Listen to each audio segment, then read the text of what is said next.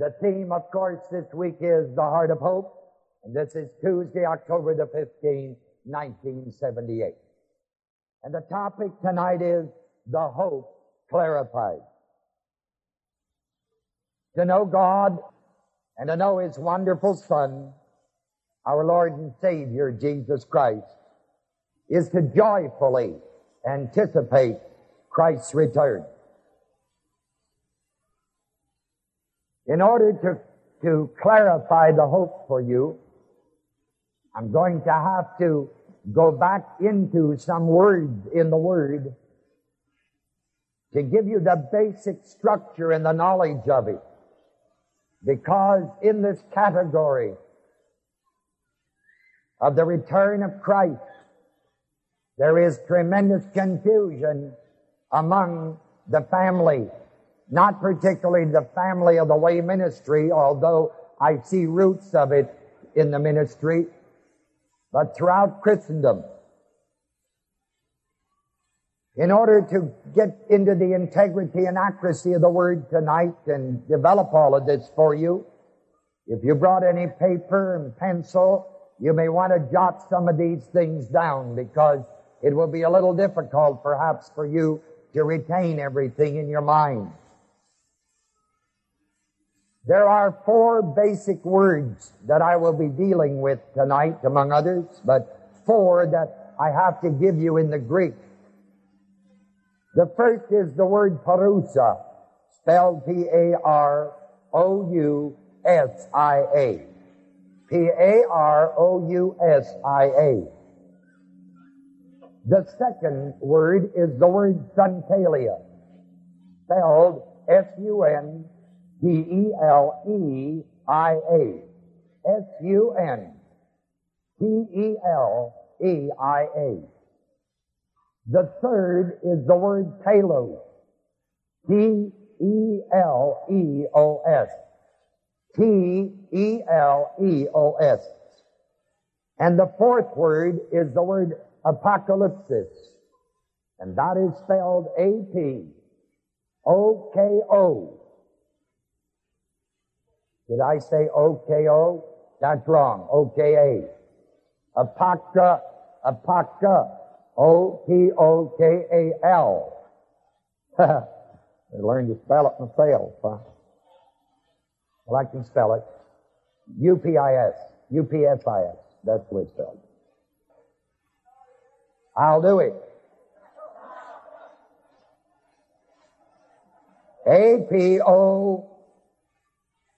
A-P-O-K. Apocalypsis. A-L-U-P-I-S. I'll do it once more just so I know how to spell it. A-P-O-K-A-L. Apocalypsis. L, no double L, with the last L, U, P, I, S. Apocalypse. Okay. Marvelous the man can spell it.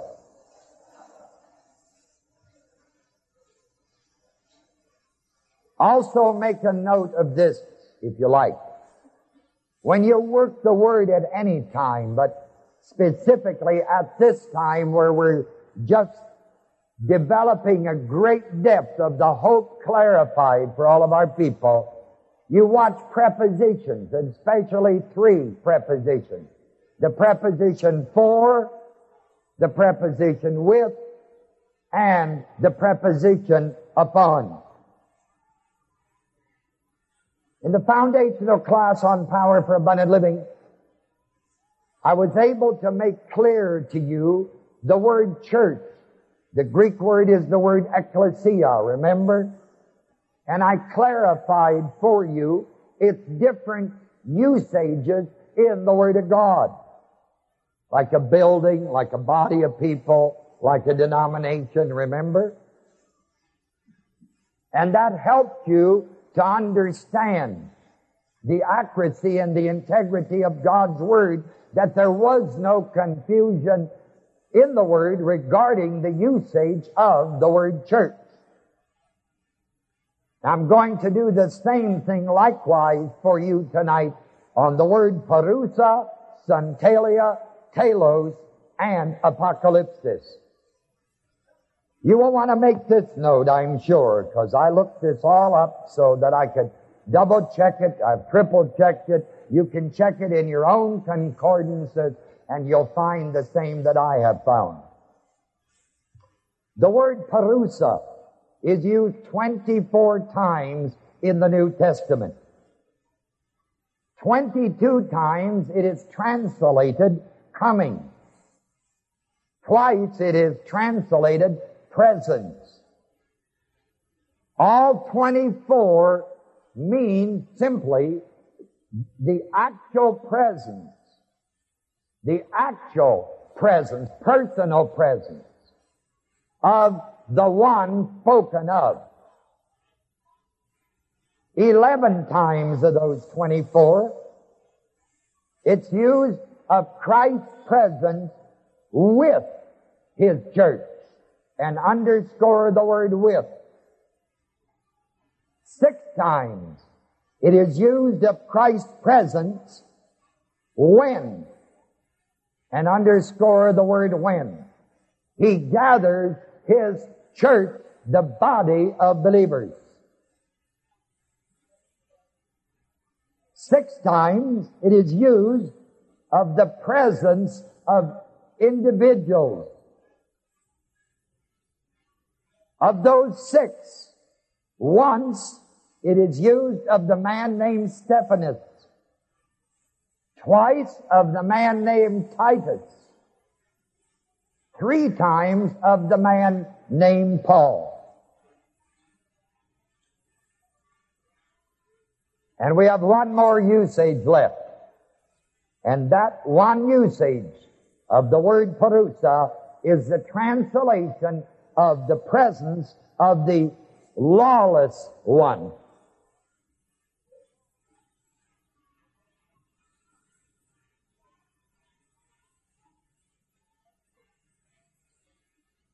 When we work this down with you this week and before the week closes, you will see that the confusion regarding the parousia, the coming of Christ, is due to the fact that people confuse Matthew chapter 24, where it talks in one of the verses, I think it's verse 29, about immediately after the tribulation of that time, the parousia. I think it's also in verse 17 or 27. It's in those verses. All you need to do is look them up. And by the way, I will give you all the verses after a bit in the New Testament where these words, where this word is used. But they get Matthew 24 confused with 1 Thessalonians chapter 4. And therefore they get the church of the body to which you and I belong going through the tribulation. And this wrongly dividing of the word makes for confusion in the word and trouble for the body which is to be of one mind. And it is an outright contradiction of 1 Thessalonians chapter 5 verse 4, which assures us in no uncertain terms that the day of the Lord, the day of the Lord shall never overtake us, the body of believers, as a thief. With the concepts that are being taught and have been taught through the years, all it has done is to plunge Christians into darkness, confusion, fear, and being comfortless, of which the Word says we are not in. But we are to be comforted. In 1 Thessalonians chapter 4, I'd like for you just to look at it. Now people, this is not going to be an easy night. It's a night of research and teaching. So don't get yourself all hot and bothered. Just sit there and think and listen and believe God to work in your heart and mind. First something, what did I say? Thessalonians, Philippians, Colossians, Thessalonians. Chapter 4.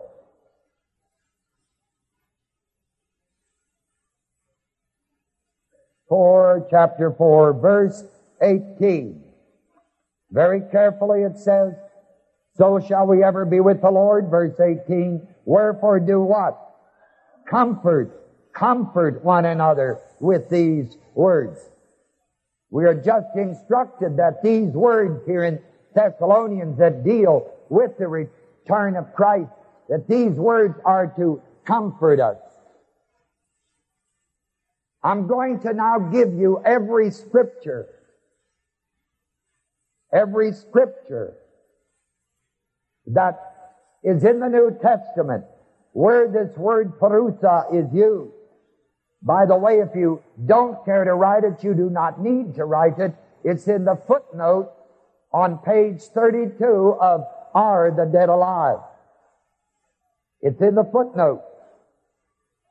On page 32, it says the word coming is the Greek word parousia, translated in the Bible as coming and presence, and always indicates the personal presence of the person spoken of. But for those of you who do not have a book, I'm going to give you the references, and perhaps before the Rock of Ages, you'll get a book and you'll master this this year. Work this word, work the, are the dead alive to the end where it's yours. I may know it, but as long as I know it, no, that's okay, but that doesn't help you until you know it. You've got to work the word class until it is yours. It's not no, it's just no longer a head trip with you that you have it in your brains. You've worked it through the whole fiber of your being that it's a dynamic force of great truth within your soul. Here are the following usages. Matthew 24, 3, 27, 37, and verse 39. 1 Corinthians chapter 15, verse 23. Chapter 16, verse 17. 2 Corinthians chapter 7, verses 6 and 7. Chapter 10, verse 10. Philippians chapter 1, verse 26. Chapter 2, verse 12. First Thessalonians chapter 2, verse 19. Chapter 3, verse 13. Chapter 4, verse 15. Chapter 5, verse 23. Second Thessalonians, chapter 2, verse 1, verse 8, and verse 9. James chapter 5, verse 7. Second Peter chapter 1, verse 16. Chapter 3, verse 4 and verse 12. And the final one is in 1 John chapter 2, verse 28.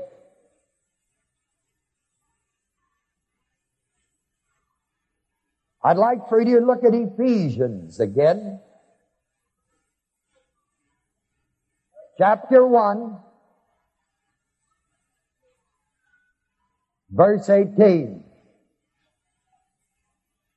The eyes of your understanding being what? Enlightened, that you may know, not question, not doubt, but that you may know what is the hope of His, God's calling and that's God's calling in the mystery. That ye may know Not question, not doubt, people, but know that you know that you what? Know. Never have any question about it. What is the hope of God's calling? And what the riches of the glory of His, God's inheritance is, is in the saints. This word, K-N-O-W, the word know is the Greek word oida, O-I-D-A, which means mentally to perceive. It means to, to perceive it in your head, mentally, class. That's what its meaning is. It is not the Greek word for know, K-N-O-W, which is the word ginosko. Ginosko is spelled G-I-N-O-S-K-O.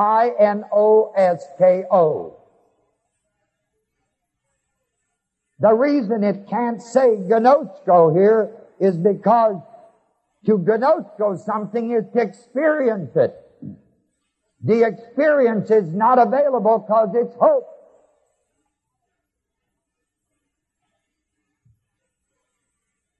That's why it's the word oida instead of ginosko. It means mentally perceived cannot be ginosko because it is not available. But I want you to notice that it's the first thing that's listed in the first prayer in Ephesians to the faithful in Christ Jesus. This is the first prayer in Ephesians. And the first thing, class, that's listed is to know the hope, the hope, the first thing. Boy, to me that's exciting and thrilling. Like I told you last night, the first thing after the ascension was what? The same Jesus is coming back. Isn't that something? You see, you will have the parousia of Christ in the air before the tribulation of Second Thessalonians 2.1. You will have the parousia of the lawless one on earth during the tribulation. Second Thessalonians chapter 2 verse 9. And you have the parousia of Christ on earth after the tribulation, which is Second Thessalonians chapter 2 verse 8. Now I'd like for you to go to Matthew, please.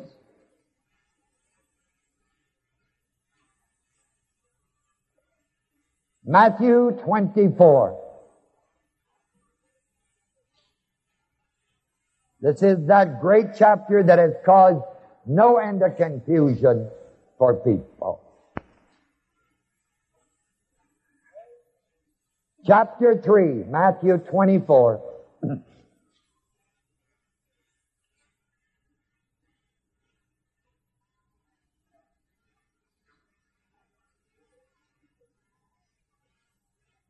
And as he, Jesus, sat upon the Mount of Olives, verse 3, the disciples came unto him privately, saying, Tell us, when shall these things be?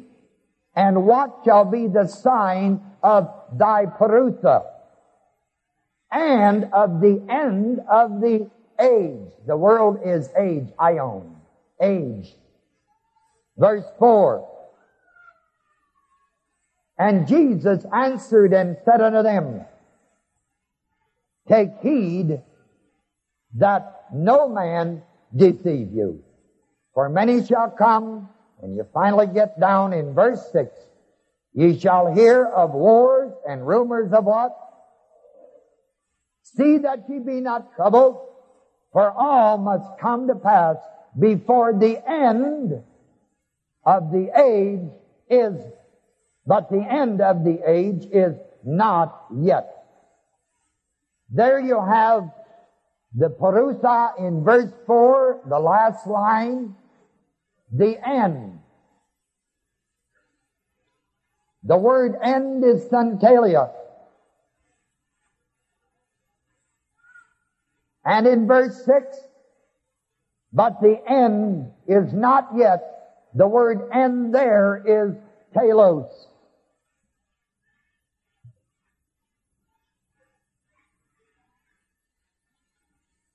On page 32 of Are the Dead Alive Now, in the second paragraph, is the following record. The events of the end, Sunteleia, include, number one, Christ coming for, F-O-R, His saints. Number two, the events of the book of Revelation with Christ coming with, with His saints. Number three, the first and second resurrections. And finally, number four, the end, telos. T-E-L-O-S, telos. When death is destroyed and all things are subdued to God. That's a fantastic paragraph in there. It's not too difficult to understand when you, you realize that we use the word end many times in different ways. For instance, we say that's the end of the book. Well, what do you mean when you say it's the end of the book? You could mean the last chapter, right? You could also mean the last page, right? That's the end of the book. But you could also mean the last word on the last page of the book. Different usage. Like we talk about the end of a dog's tail. Old tick, you know. Did you see tick number two that they brought me from Germany last week? Hey, he's a great dog. Little hopper. 13, 12, 13 weeks old. he's got a little longer tail than tick because they dock them longer in, in, in Germany than they do in the United States. Uh, but anyway, it still got an end. Bless the Lord. A little further out than ticks. But we talk about the end of the tail. Well, what do you mean by the end of the tail? Well, that much of it is the end. But finally, there is an end to the end. That's telos. Everything, every other word meaning end is sunteleia. Every place the word, people. It's so simple. And people get all screwed up about it. Oh my. Go to 1 Corinthians 13.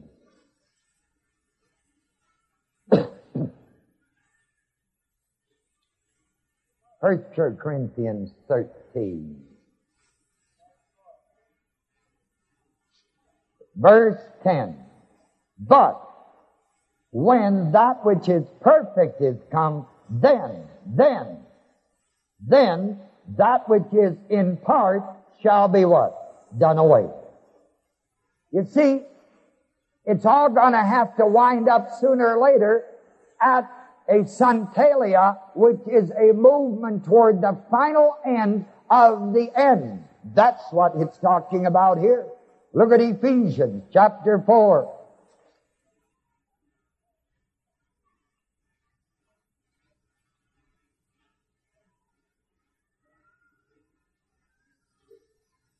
Corinthians, Galatians, Ephesians, chapter 4, verse 13.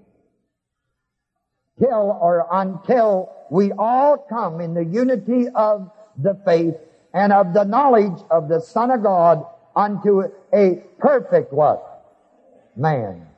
Perfect man. Unto the measure of the stature of the fullness of what?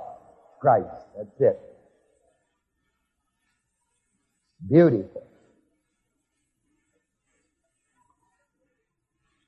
Again, I'd like to read to you from page 32. Because it says it here so beautifully that I just don't know any way to improve on it. To understand Christ's second coming, you should look at His first coming, and we're going to. Micah 5 2 indicates Christ coming forth from Bethlehem, which event is recorded in Matthew 2 1. While Zechariah 9 9 indicates Christ coming unto Jerusalem, which event is recorded in Matthew 21 110. The events between and including Christ's birth and His ascension is His first coming. And just as Christ's first coming spanned a period of time, so does His second coming, the Parousia. See, Jesus Christ came, was born in Bethlehem. Some 30 more years later, crucified in Jerusalem and ascended in Bethany. That whole period class, that whole expanse of time is in the Bible referred to as the first coming. Likewise with the return of Christ. The, the return is more than just an instantaneous thing now. It begins with an instantaneous thing. Then it goes on over a period of time. This class, this part in here, this area in here is called the Sunteleia, the end times. This here is called the Telos. So as you have in the first coming, that period of time involved and the whole thing refers to the first coming, so with the second coming, you have that period of time involved. In Micah,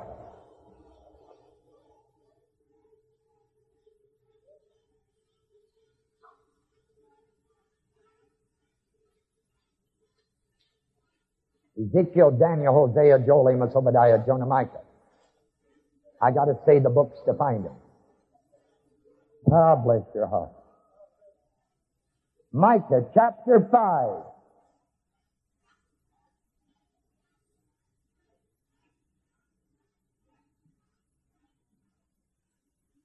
And you just have to bear with me tonight because it's just like I work with classes when I work the core, when we do any work of God. And I wanted to do this at the Rock Ages because of the urgency of our times. And I can't help you unless you get some of these great truths in your heart and life. So you just, you know, from a practical theological point of view, this is a lousy evening. Because nobody from a practical theological point of view would ever dare to do what I'm doing. But I'm going to do it anyway. See, just for the fun of it. I uh, just going to do it. It says in verse 2, I'm in Micah, But thou, Bethlehem, Ephrathah, though thou be little among the thousands of Judah, yet out of thee shall he come forth unto me that is to be ruler in Israel, whose going forth hath been from old, from everlasting. This prophecy of his coming to Bethlehem in Micah 5 2 is recorded in, in Matthew chapter 2. Now listen to this record.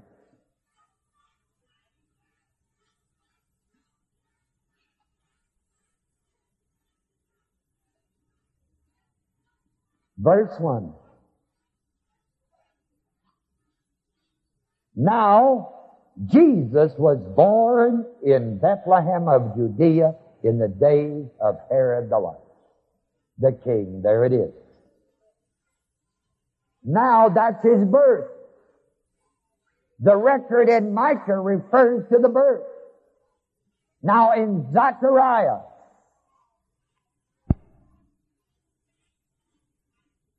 that almost takes you through the Old Testament.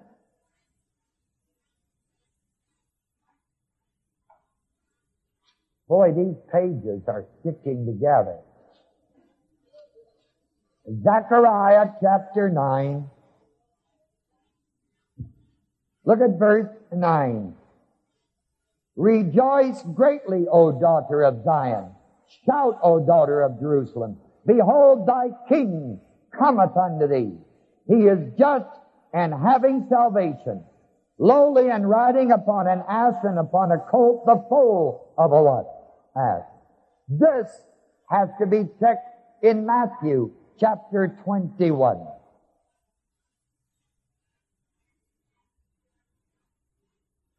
In verse 1, and when they drew nigh, Matthew 21, 1, and when they drew nigh unto Jerusalem,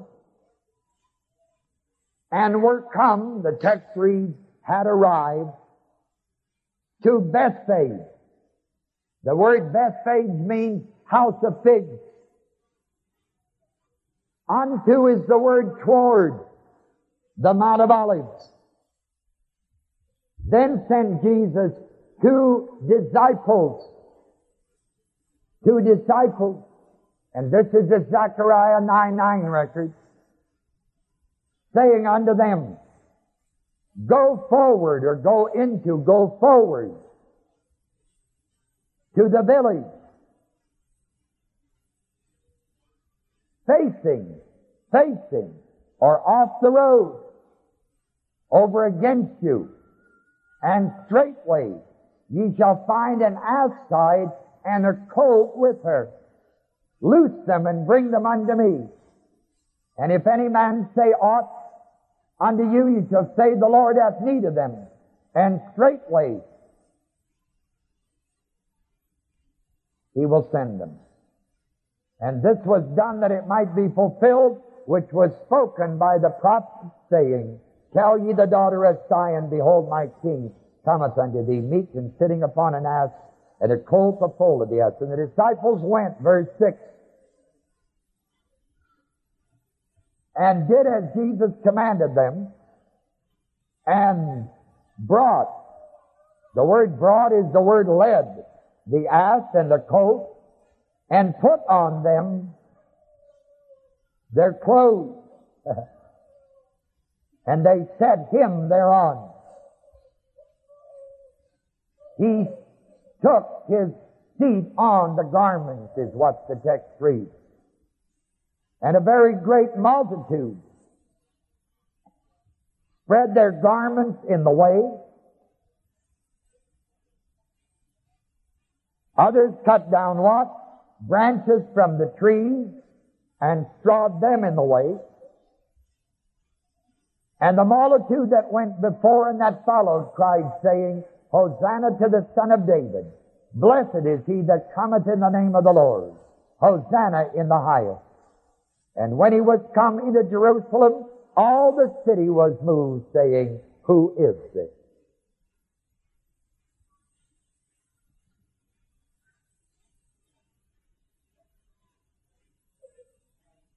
On page 32, the bottom paragraph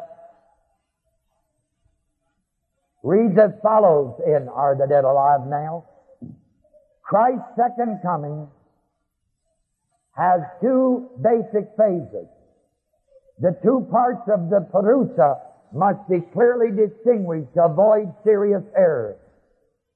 With these two phases, all the dead shall be made alive, and the living believers made immortal. The part of the Parousia, the return of Christ for His church, is called in 2 Thessalonians 2.1, our gathering together unto Him. First of all, we must note that the gathering together affects only those who are born again of God. During the age of the church of the body, which is the, which age is the period between the day of Pentecost and the first part of the Parousia. The unsaved of the church of the body period and all others before and after the church age will be resurrected when Christ comes with his saints. No unbelievers are affected by the part of the parousia of Christ for his church, nor are the Old Testament saints, nor the church of the bride. I'd like for you to go to John, please. Chapter 3. Now you understand the usage of the word parousia, sunteleia, telos, in John chapter 3, in verse 29, we read, He that hath the bride is the bridegroom. He that hath the bride is the bridegroom. Told you last night from the word that Jesus Christ came unto his own Israel. He called out people from Israel. Jesus Christ was the bridegroom, that called out, the ecclesia, the body, that called out under Christ is called the bride. The confusion in the bride and the body of the church has caused no end of difficulty. And it's one of the contributing factors to the wrongly divided truth regarding the hope of His return. In Matthew 16 and in verse 18, talking about the bride, listen to this. Jesus says, I say unto thee, Peter, thou art Peter, Petros, little old stone like a grain of sand that blows around. But upon this rock, Petra, and he pointed to himself, Jesus Christ, and he said, upon this rock, Petra, not a little pebble that blows around with every wind, but upon God's only begotten Son, upon this rock, I will build my church. People, it's as plain as day. Who builds that church? Christ said, I will what? Build the church. That church is the one he is building, or did build, one he will again, future, but has nothing to do with the church of the body to which you and I belong. The church of the bride is the one that he builds. I will build my church. Now don't forget it. Now go to Colossians. Colossians chapter 1 verse 18. What then? Notwithstanding every way, whether in preaching, Christ is preached I'm in Philippians. Colossians. Good verse, but out of air, out of place right now. 118, Colossians. And he is the head of the body, the church. He's the head of the body, the church. In the Gospels, he is the bridegroom. And people, it's really simple.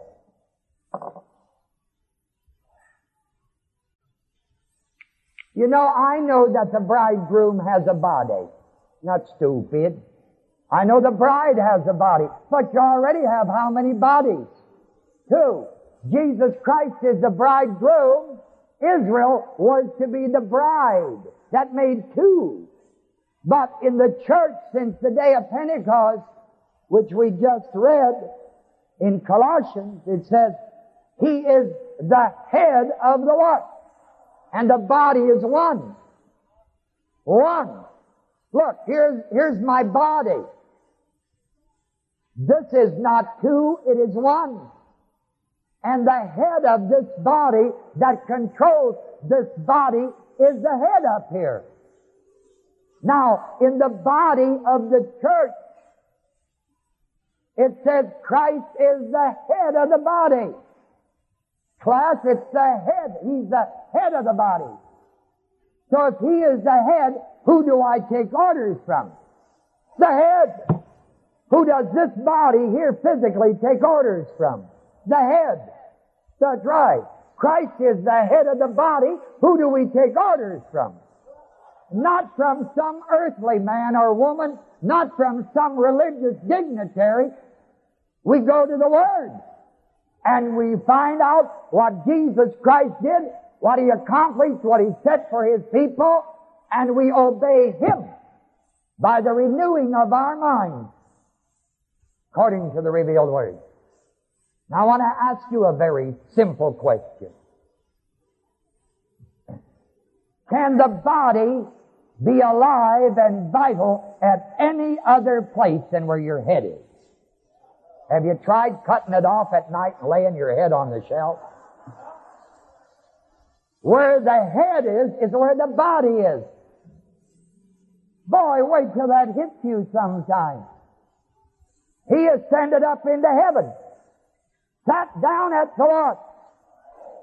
Where is the body of the church?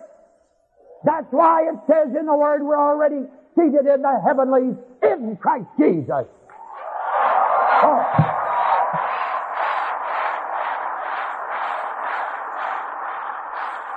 People, how can you for one moment believe then if we're already seated up there, God has done all that for us in Christ Jesus, that He's going to allow His people to go through the great tribulation. That's impossible. For where the head is, there the body is. Boy, that stuff is just fantastic.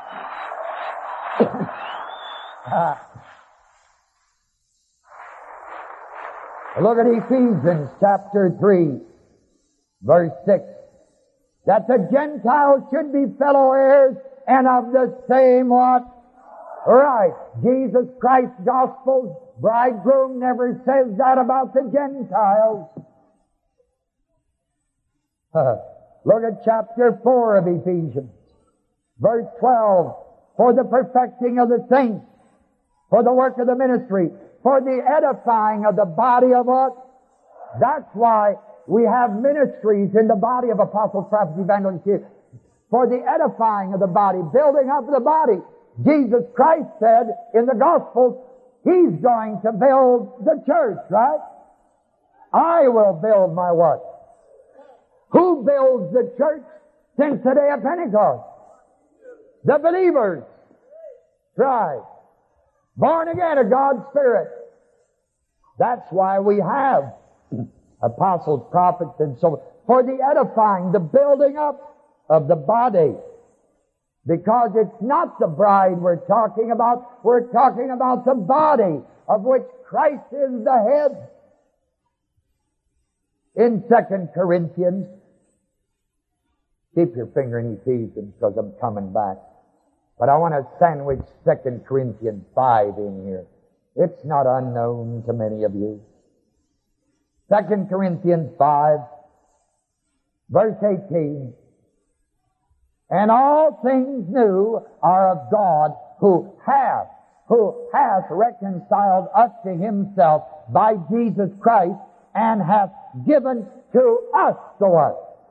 Ministry of reconciliation. In the Gospels it was Jesus Christ reconciling Israel. I will build my church.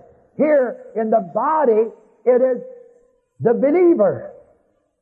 The believer unto whom he has committed the word of reconciliation.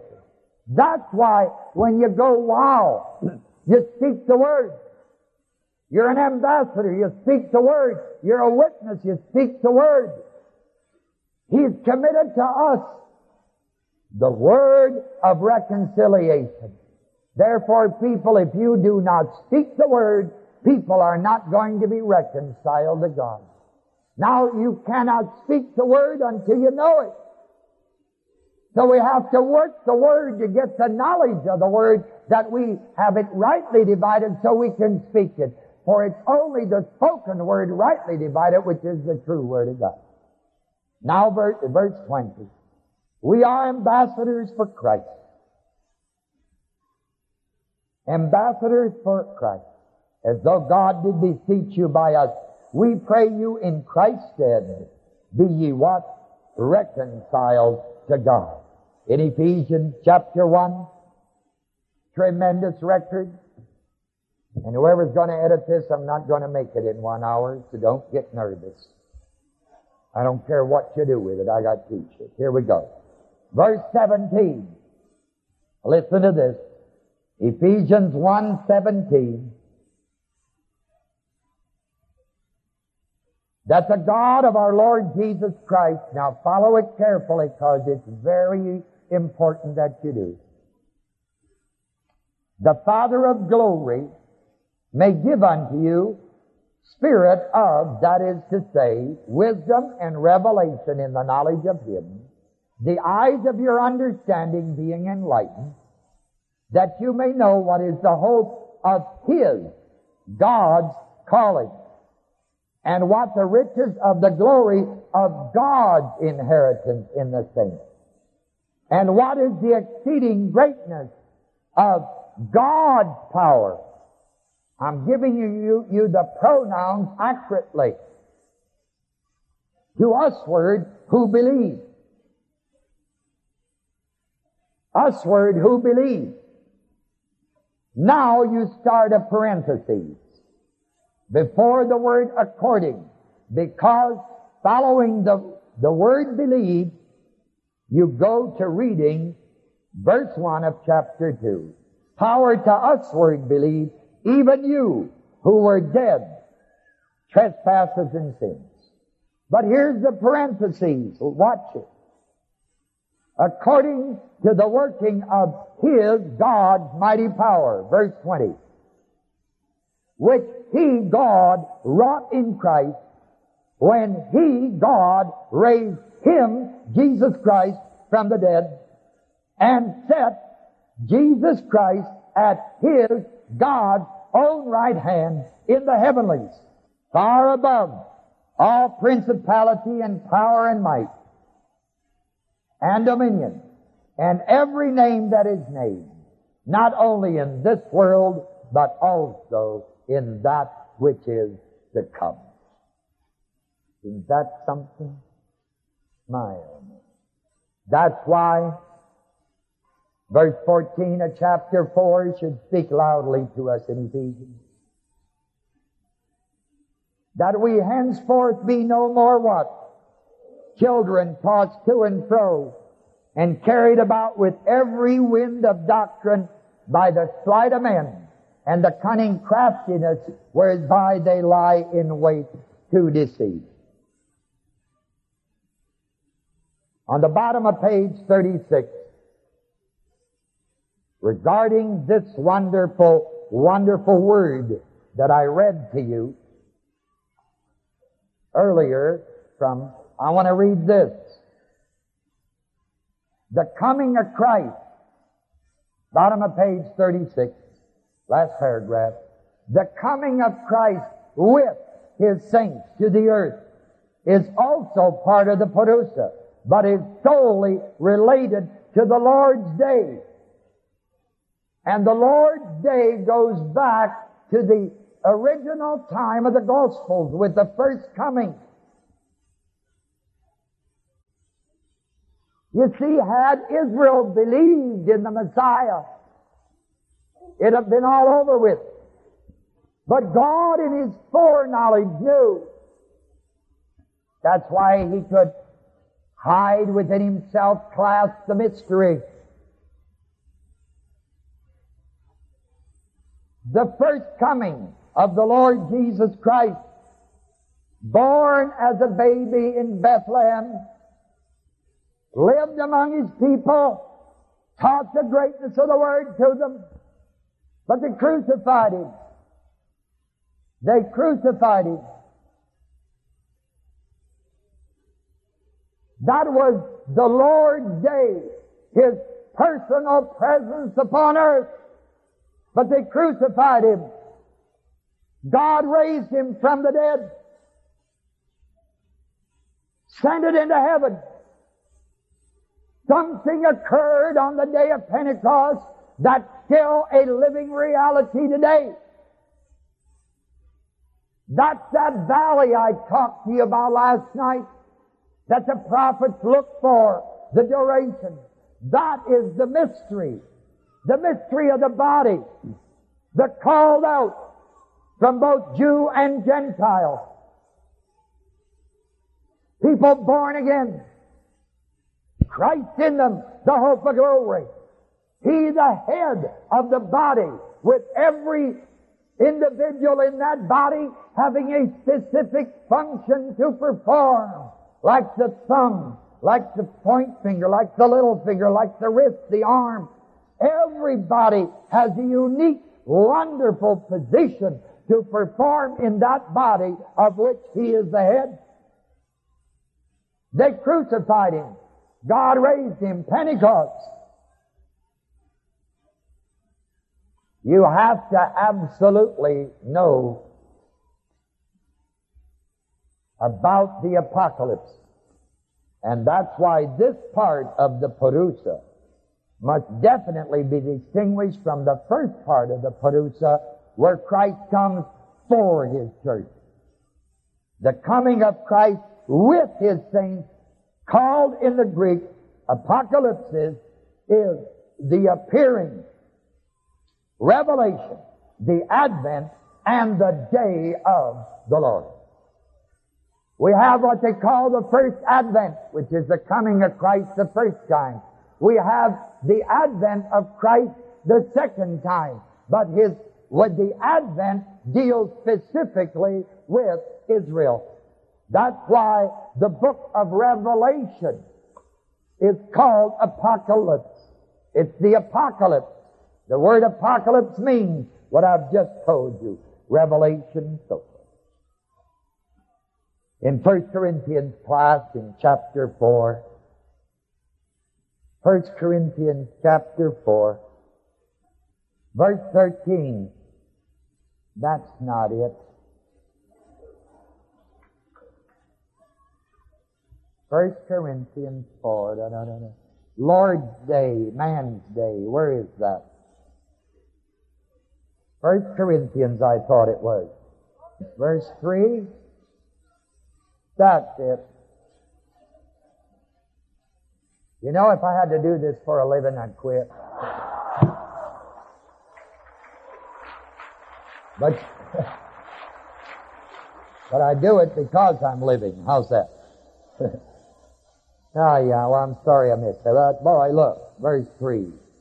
But with me it's a very small thing that I should be judged or examined of you or of man's judgment. Yea, I judge not mine own self. Let's the word do it. The word judgment here is the word day, D-A-Y. In the administration in which you and I live, man does the judging. He is supposed to judge according to the revealed word. Many times he doesn't do that. But he's still doing the judging. He is doing the judging, man. But with the apocalypses, the advent, the return of Jesus Christ with his saints upon earth, he, Jesus Christ, is going to do the judging. It, it is the Lord's day. The Lord's Day is not a day of the week. It's not Sunday. And people, the Sabbath day isn't Sunday either. The Sabbath day is Sabbath. It's Saturday. Sunday is Sunday. You know, soup is soup and apple butter is what? And you buy some Cracker Jacks, you may get a few peanuts. The Lord's day is the day when He does the judging. It's the Lord's day. Today is man's day. Man does. That's what Corinthians says. Couldn't be any plainer. And you have all experienced this in life. But there's a day coming, class, which is described in Revelation chapter 1, where it says, I was in the Spirit on the what? Lord's Day. Now we're back to the gospel period. What the Gospels could not complete and was not completed was held in abeyance. But the Word of God will always be fulfilled. Not one jot or tittle will be removed from it. It will be fulfilled in its day and in its time. Where the Gospels terminate, class, the book of Revelation begins. And with the beginning of that book of Revelation, it again is going to be the Parousia. The Parousia. The personal presence class of the Lord Jesus Christ upon earth. The first time He came, He was born in a stable, laid in a manger, lived a period of time, the Word talks about, they crucified Him. They crucified him. They spit in his face. I could almost cover this audience without a speaker. Anything man makes doesn't work all the time, but what God does works all the time.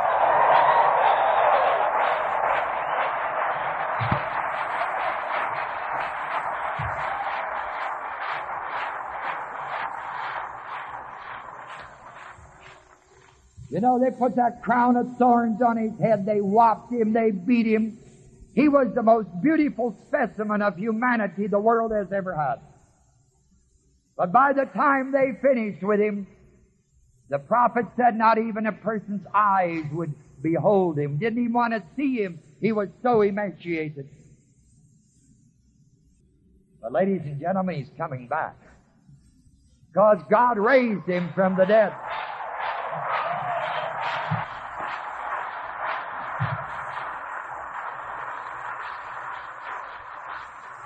And when he comes back this time with his saints, they're just not going to stand around, spit in his face, put a crown of thorns on his head, and say, you little old son of a bastard. No man. The next time he comes back, ladies and gentlemen, the word says he's coming back as King of Kings and Lord of Lords, boy. That's right.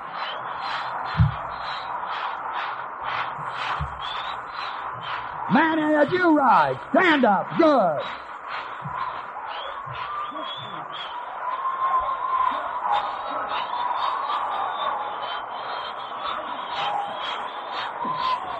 He's coming back as King of Kings and Lord of Lords.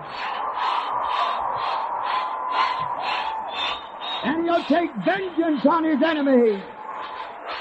Petrolard. And he'll knock some earballs together. Shake 'em around. But in the meantime, you and I have the ministry of reconciliation to bring men and women to God and to teach them the greatness of God's Word. And if they want to get saved and go to heaven with us, hallelujah.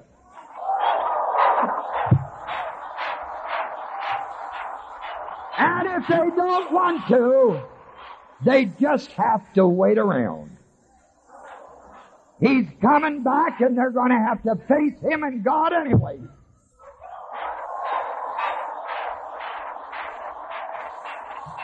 I'd rather face Him as a son or a daughter of God having passed from death unto life, bypassed all the wrath and be rewarded than to have to face Him as the, wouldn't you?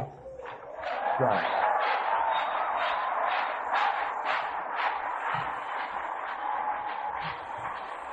That's why I'm highly in favor of people getting born again.